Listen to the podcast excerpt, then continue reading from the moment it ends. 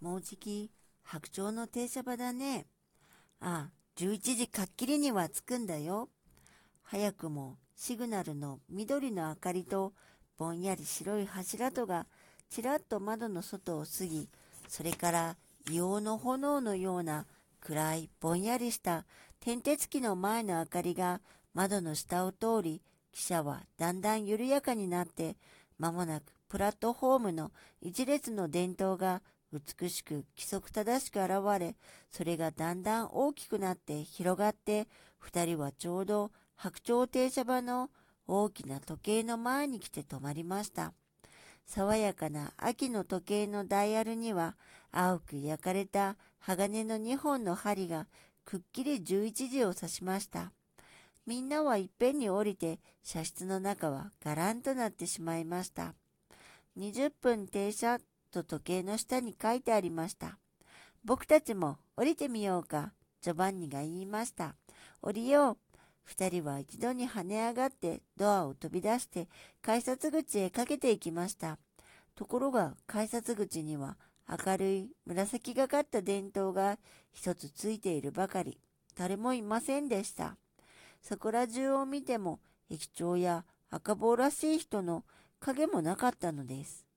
二人は停車場の前の水晶細工のように見えるイチョウの木に囲まれた小さな広場に出ました。そこから幅の広い道がまっすぐに銀河の青光の中へ通っていました。先に降りた人たちはもうどこへ行ったか一人も見えませんでした。二人がその白い道を肩を並べていきますと、二人の影はちょうど四方に窓のある部屋の中の二本の柱の影のように、また二つの車輪の矢のように、幾方も幾方も四方へ出るのでした。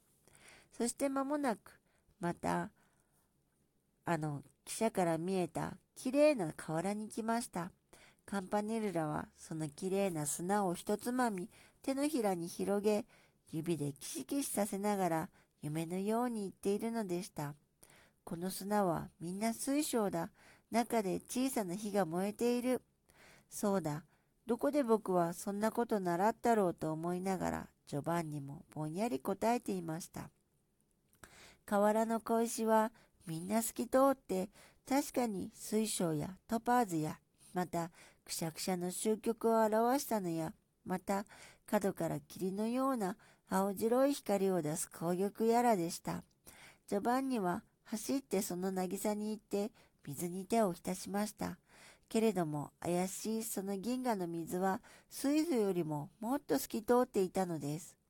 それでも確かに流れていたことは二人の手首の水に浸ったとこが少し水銀色に浮いたように見え、その手首にぶつかってできた波は美しい輪廓を上げて、ちらちらと燃えるように見えたのでもわかりました。川上の方を見ると、すすきのいっぱいに生えている崖の下に白い岩がまるで運動場のように平らに川に沿って出ているのでした。そこに小さな五六人の人影が何か掘り出すか埋めるかしているらしく、立ったりかがんだり、時々何かの道具がピカッと光ったりしました。行ってみよう。二人はまるで一度に叫んでそっちの方へ走りました。その白い岩になったところの入り口にプリシオン海岸という瀬戸物のつるつるした表札が立って向こうの渚にはところどころ細い鉄の欄干も植えられ木製のきれいなベンチも置いてありました。おや変なものがあるよ。カンパネルラが不思議そうに立ち止まって岩から黒い細長い先の尖ったくるみの実のようなものを拾いました。くるみの実だよ。空、たくさんある。流れてきたんじゃない。岩の中に入ってるんだ。大きいね、このくるみ。倍あるね。こいつは少しも傷んでない。早くあそこへ行ってみよう。きっと何か掘ってるから。二人はギザギザの黒いくるみの実を持ちながらまたさっきの方へ近寄っていきました。左手の渚には波が優しい稲妻のように燃えて寄せ、右手の崖には一面金や貝殻でこさえたようなススキの方が揺れたのです。だんだん近づいてみると、一人の背の高い、ひどい金眼鏡をかけ、長靴を履いた学者らしい人が手帳に何かせわしそうに書きつけながら、つるはしを振り上げたり、スコープを使ったりしている三人の助手らしい人たちに夢中でいろいろ指示をしていました。そこのその突起を壊さないように、スコープを使えたまえ、スコープを。お、もう少し遠くから掘って、いけない、いけない。なぜそんな乱暴をするんだ。見ると、その白い柔らかな岩の中から、大きな大きな青白い獣の骨が横に倒れて潰れたという風になって半分以上掘り出されていました。そして気をつけてみるとそこらには蹄の2つある足跡のついた岩が四角に遠ばかりきれいに切り取られて番号が付けられてありました。君たちは参観かね？その大学士らしい人が眼鏡をキラッとさせてこっちを見て話しかけました。くるみがたくさんあったろそれはまあ、ざっと120万年ぐらい前のくるみだよ。ごく新しい方さ。ここは120年万年前。第3期の後の頃は海岸でね。この下からは貝殻も出る。今、川の流れているとこにそっくり塩水が寄せたり引いたりもしていたのだ。この獣かねこれはボスと言ってね。おいおい、そこ、鶴橋はよしたまえ。丁寧に飲みでやってくれたまえ。ボスと言ってね、今の牛の鮮度で昔はたくさんいたさ。標本にするんですか？いや、証明するにいるんだ。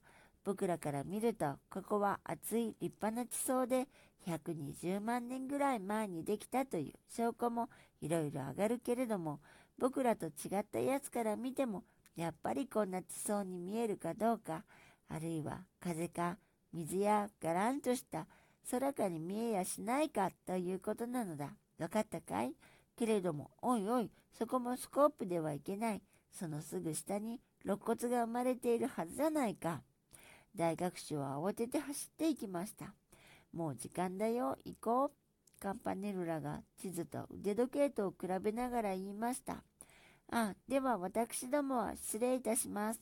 ジョバンニは丁寧に大学士にお辞儀しました。そうですか。いや、さようなら。大学士はまた忙しそうにあちこち歩き回って監督を始めました。